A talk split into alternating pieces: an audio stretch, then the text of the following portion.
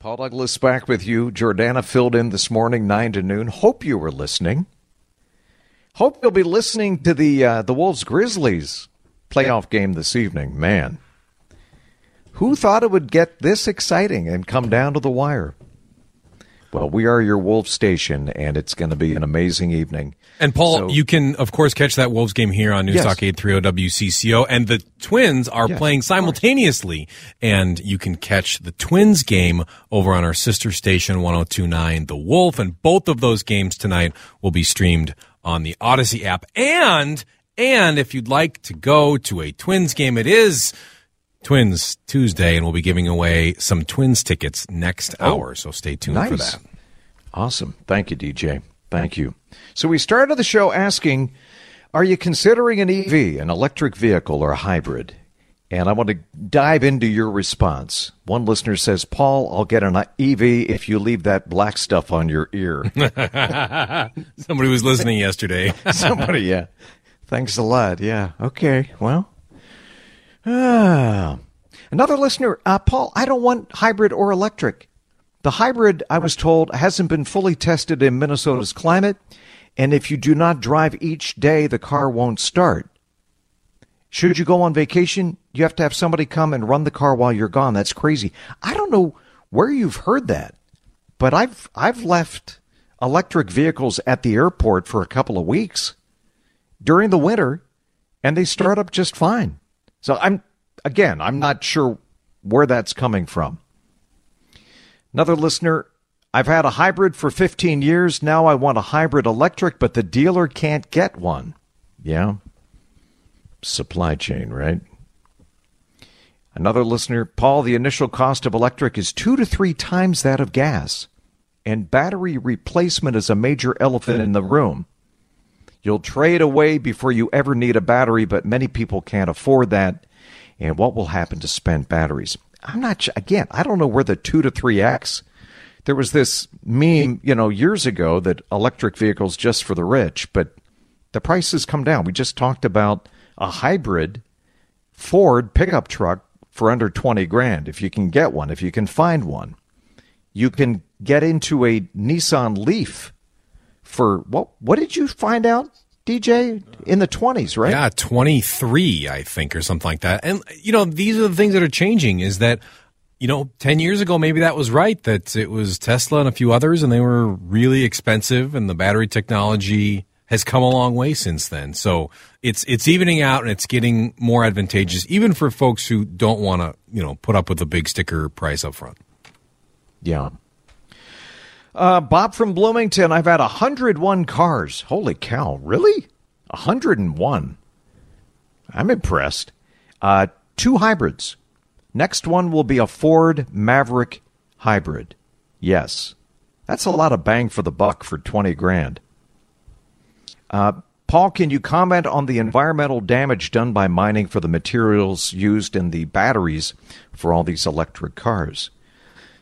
Yeah, that, that is a concern, these rare earth metals. By the way, the largest market for rare earth metals is for magnets used in everything from electric motors to lasers, cancer treatment, nuclear reactors, commercial lighting. Steel production is the second largest market for rare earth minerals. 11% of all rare earth metals are used in oil refining and they're also used in uh, catalytic converters. So every electric, uh, I'm sorry, every gas powered vehicle relies on cerium, a rare earth metal.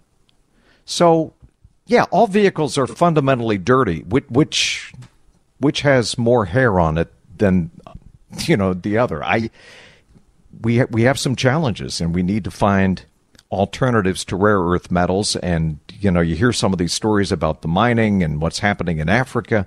There is no perfect way to get around. Maybe walking is the perfect way to get around. Are you concerned at all, though, Paul, at the rate at which our society, our world goes from a combustion engine to a gas engine? Because that could be a concern, right? That, yes, both are dirty and have uh, rare earth metals and things that we need to get from the planet. But if we go too fast, will the demand for certain materials get too high too fast and get things out of whack? there there will be all new battery technology over time. The way we're doing things today is not the way we're going to be building batteries 5, 10, 15 years from now. There will be, I think, alternatives. And already people are working on what comes after lithium ion. Is there a smarter way? And and that's the arc of technology. There's always a better, cheaper way to create new technologies, to innovate. So I'm not minimizing the fact that there are issues with rare earth metals when it comes to EVs, but there are issues with fossil fuel powered vehicles as well, right? Pollution, air pollution, water pollution, climate change. So, yeah. Paul, I'll be getting a plug in hybrid until the storage of the battery is better. I sometimes drive a thousand miles a day. Another listener, I heard the president of Porsche America interviewed, and he stated they are no longer developing new gas engine block designs. That's true. And Mercedes is not doing any more R&D on gas-powered vehicles. They're going all electric. Another listener, I'm driving my 2012 Lincoln MKZ hybrid. Still works fine, never replaced the batteries. Mileage has gone down since I've owned it in the last seven years. It was 42 miles per gallon when I got it. Now it's about 33 or 34. So, anyway, uh, the options are going to increase. The range will increase. The costs will continue to come down. And I think we'll find smarter ways when it comes to batteries and recycling batteries and doing so with, with less, less impact on the environment. I want to ask Stephen Belton what he thinks about electric vehicles. He always has an opinion. He'll be up next on CCO. Two electric vehicles since 2013 and and you know, 2013 my wife thought I was nuts. Why would you do that? Um but you know what? I, I had a good experience. The first vehicle was rear wheel drive. It was not great, obviously, on snow. And so I got rid of that and got an all wheel drive vehicle with a range of 300 miles. That's my daily driver. You know, I still have a gas powered, a couple of gas powered vehicles. And one of them uh, is a BMW X5, which I use to go up to the cabin. I use to haul stuff because my wife loves to haul stuff. And for our road trips, and we've been on, especially during the pandemic, I think eight or nine road trips. I like to drive. And so, um, again, it's it's a dimmer switch. I'm not saying everybody run out and buy an electric vehicle, but what I would suggest is that you keep an open mind and maybe try one. Just drive one. And when the price gets down to a certain point and the range reaches a certain point, and there are as many chargers as there are gas pumps, so you don't have to worry about range anxiety, running out of charge, you know, there might be a natural time to consider it if you can drive for less. That that's the bottom line, right? When it becomes a no-brainer. Do we have uh, Stephen by any chance? No. Okay. Well, we are efforting to get uh, Urban League's uh, president CEO Stephen Belton on with us. In the meantime, let's move up our uh, today's terrible trivia and talk about EVs. And DJ, um, Let's see how well you do here. You sound real Six excited questions. about this trivia here, you know. Six questions. I like it when I get to ask the question. Now let's see how listeners and and please, you are free to play yeah. along at home. No wagering though. Please, no gambling when it comes to these questions. Well, I, I guess you have the freedom to wager. Uh, DJ, when did the first electric vehicle hit the market? Mm-hmm. 1884, 1921, 1996. Uh, ooh. I I mean, I feel like the answer would be 1996 is like the modern when the first modern electric vehicle came on the market, but I'm going to go with the what was it? 1929? 1921? 1921. See, I, yeah. I don't know. I think somebody, some harebrained inventor had an electric car back then that never really went anywhere. So I'm going with that. Oh, what? DJ. What? So close.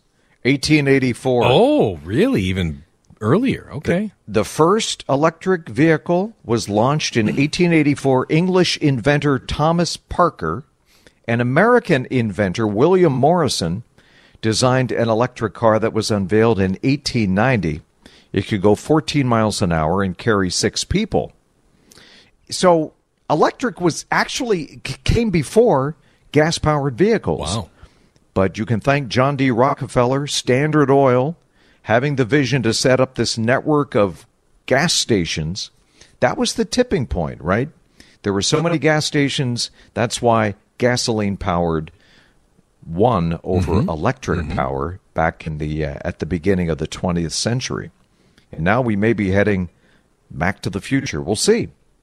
All right, question number 2. Okay. How many electric cars are being used daily around the world? How many electric cars, all electric? Okay. Is it A 10 million, B 100 million, C 673 million? Uh, I think it's the highest. I think it's the 673 million. Oh. Boy, I'm terrible at this. Oh my God, 10 million. 10. Okay. 10 million. 0.7% of the global market. It's about 2 to 3% of the U.S. market. It's projected to reach 7% of the U.S. market by 2030. Okay. We will see how fast it goes up. Question number 3 mm-hmm. Which country has the highest percentage of electric vehicles on their highways? Okay. The highest percentage of all electric. Is it the U.S.? Is it Germany? Or Norway? I think it's Norway. Yes. Well done. 54% of all new cars in Norway sold in 2020. Wow. The latest year we have data were completely battery powered. Wow. Okay. With a population of a little over 5 million, Norway has more than 100,000 electric cars, the highest electric car usage worldwide. And it's it's bizarre. Uh, and I've noticed even in Amsterdam, all the taxis are Teslas. It's kind of jarring. All right. DJ, question number four. How many EV charging stations are in operation right now in the U.S.? Is it 28,000, 41,000, or 135,000? How many charging stations from coast to coast?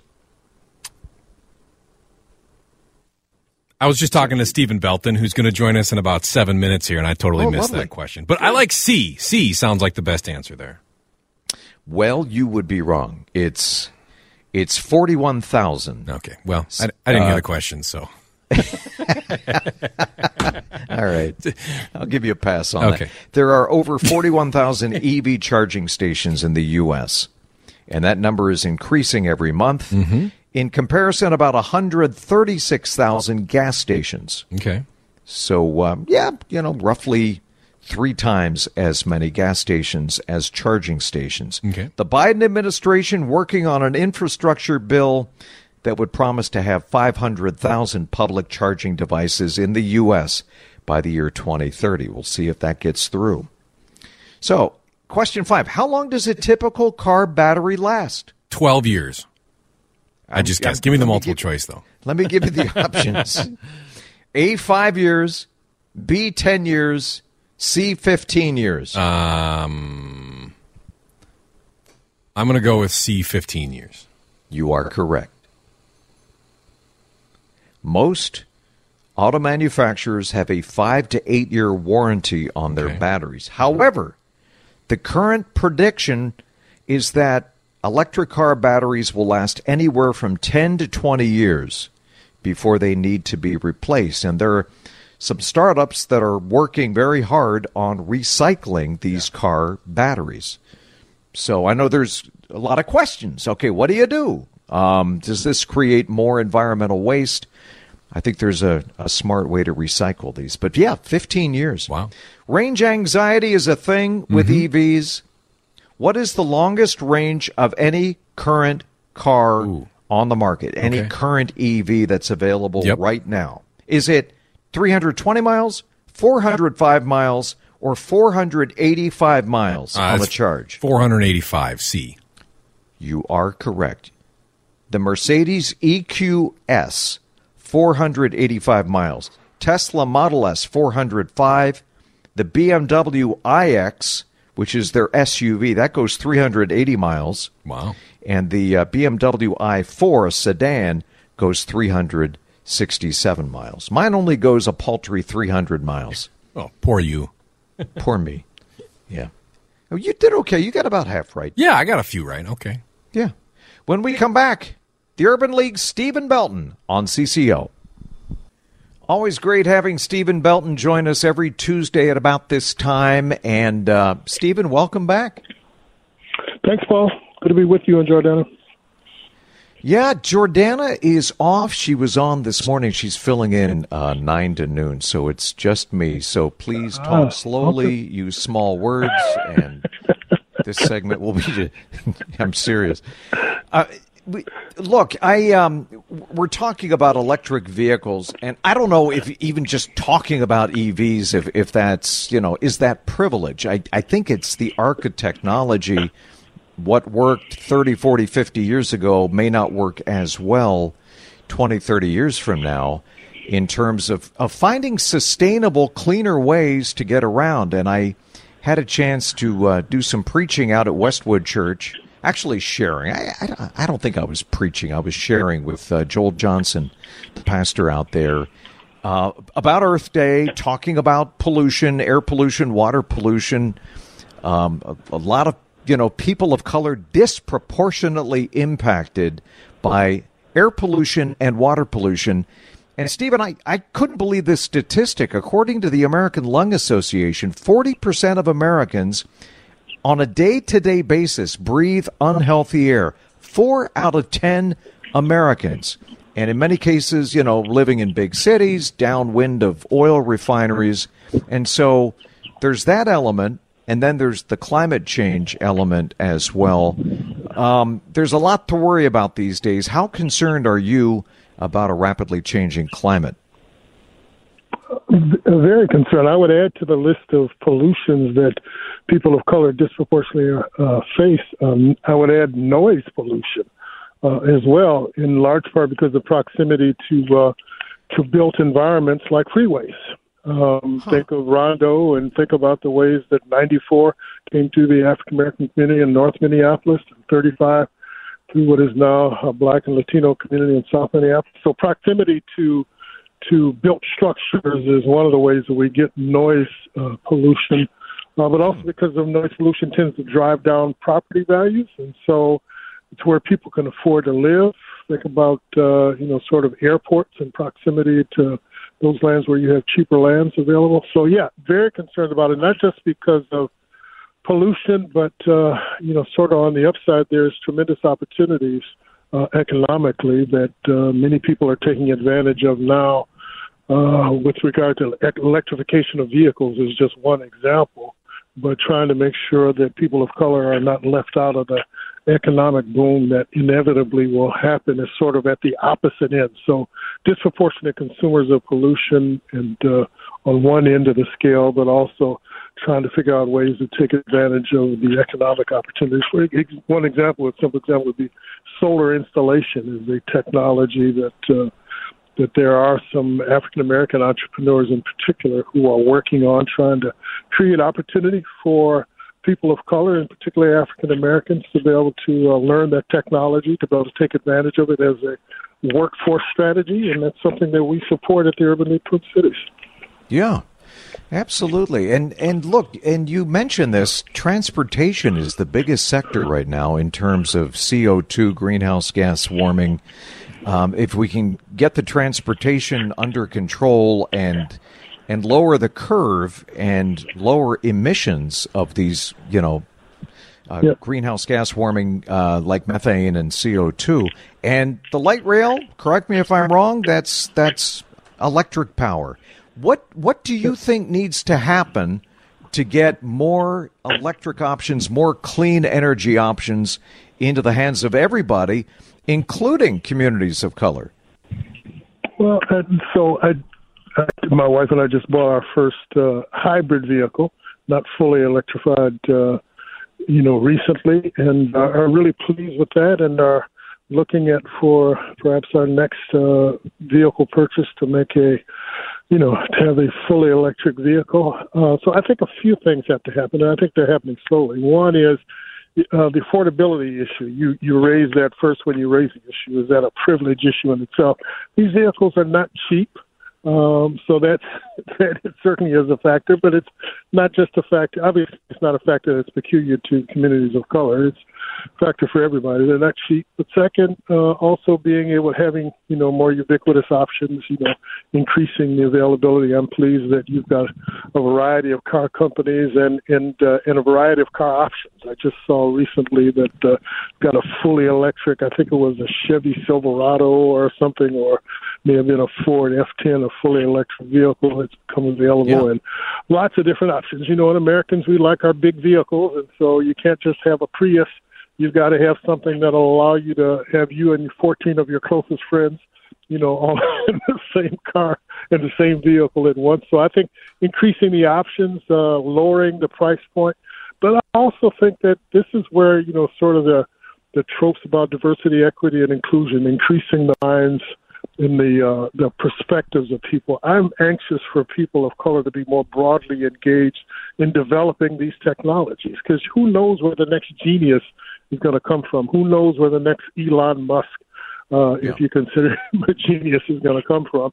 And I don't think we are in a position now, particularly with global warming being such a preeminent issue, of excluding anybody's capacity, anybody's intellectual horsepower from the occasion from the equation. So I think figuring out ways to draw more people and people of color, more women into you know science, technology, engineering, and math is a critical piece of it as well.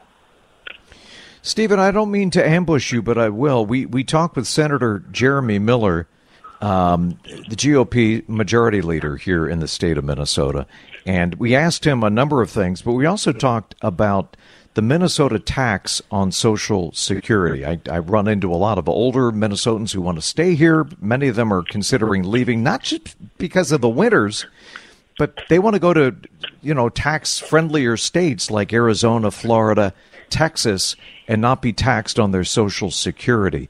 Um, at a time when the state has a $9 billion surplus, is this the time to provide some relief to older Minnesotans? What do you have an opinion on that? I'm just curious.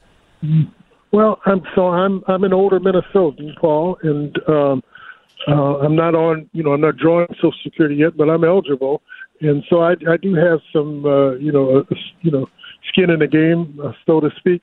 But I, I have to tell you, I've never once complained about my taxes Minnesota. I pay taxes, and I you know I pay taxes on my home, pay ta- income taxes, pay you know, taxes on everything. You know, we pay very high uh, taxes on our gasoline at the pump. I don't pay a complain about those things personally because they support the quality of life um, that I also don't complain about. And so, what I'm, you know, you mentioned in juxtaposition to this question of tax relief, whether having, you know, nine billion dollars plus in surplus is a time to do that. Yeah, we can do that, but we also need to be looking at a variety of uh, of challenges that poor people, that people of color, that African Americans in particular face in the state of Minnesota that can also use for that relief. So the problem is you've got a lot of beaks that want to get their beak wet at the trough. And uh, I'm certainly sympathetic to the issues uh, concerning, you know, taxing uh, Social Security. But I'm also very concerned about people who haven't even made it to retirement, who are still trying to make a productive life for themselves and their children, who are simply not getting a fair break out of our economy and out of our system. And so it's part of the balancing that we, that our elected officials have to do, that policy proponents have to do. And uh, personally, I'm not offended by uh, or put off by the uh, the tax system that we have in Minnesota because I love the things that it supports in our state. Yeah, I don't take what we have here for granted. I I, I really don't. I, I guess I could live anywhere and uh, this is home for a, a, a, long list of reasons. I never came across anybody, Stephen, though, who said, you know, I wish I was paying more in taxes. But um, I, I, it's part of the human condition, right? We want it all. Yeah. We want great yeah. services, um, and we want to pay less for it. So, anyway, I, I do appreciate your perspective and um, that you know the need for balance and and you said it well as you always do president ceo urban league twin cities stephen belton thank you for joining us today Pleasure to be with you, Paul. I barely even missed Georgia. Jordana who? I mean, uh, she's going to get me next week. I know. she's she's not going to be happy. We'll have to we'll have to send that to her. Thank With you, Love for Jordana. Send her that too. Absolutely, always. Bye bye. Thank you, thank you. When we come back, a little love for Mike Max next. Test one, two, three. Test. Maxi Sports brought to you by the John Schuster Group, Coldwell Banker Real Estate. There's just too much going on. Too the much. Wolves, the Twins, Twins, and the Wild well, all play tonight. What is Vikings, it? A Vikings press conference at nine o'clock this morning. How about oh that? My. Throw that one into the foray too. So, and I've heard the rumblings, and everybody's an armchair quarterback. Oh yeah. And speaking of quarterbacks, is it conceivable that the Vikes could could draft? a quarterback to play under Kirk Cousins? It's conceivable because the draft doesn't have where, where they drafted 12. Uh, there may not be the high end skill player that they want in another position. And you could say this is a bargain for this. There's Kenny Pickett. You say something like that. We had his coach on Tim Salem the other day from Pitt. Uh, he's one of the names mentioned where he's kind of all over the board.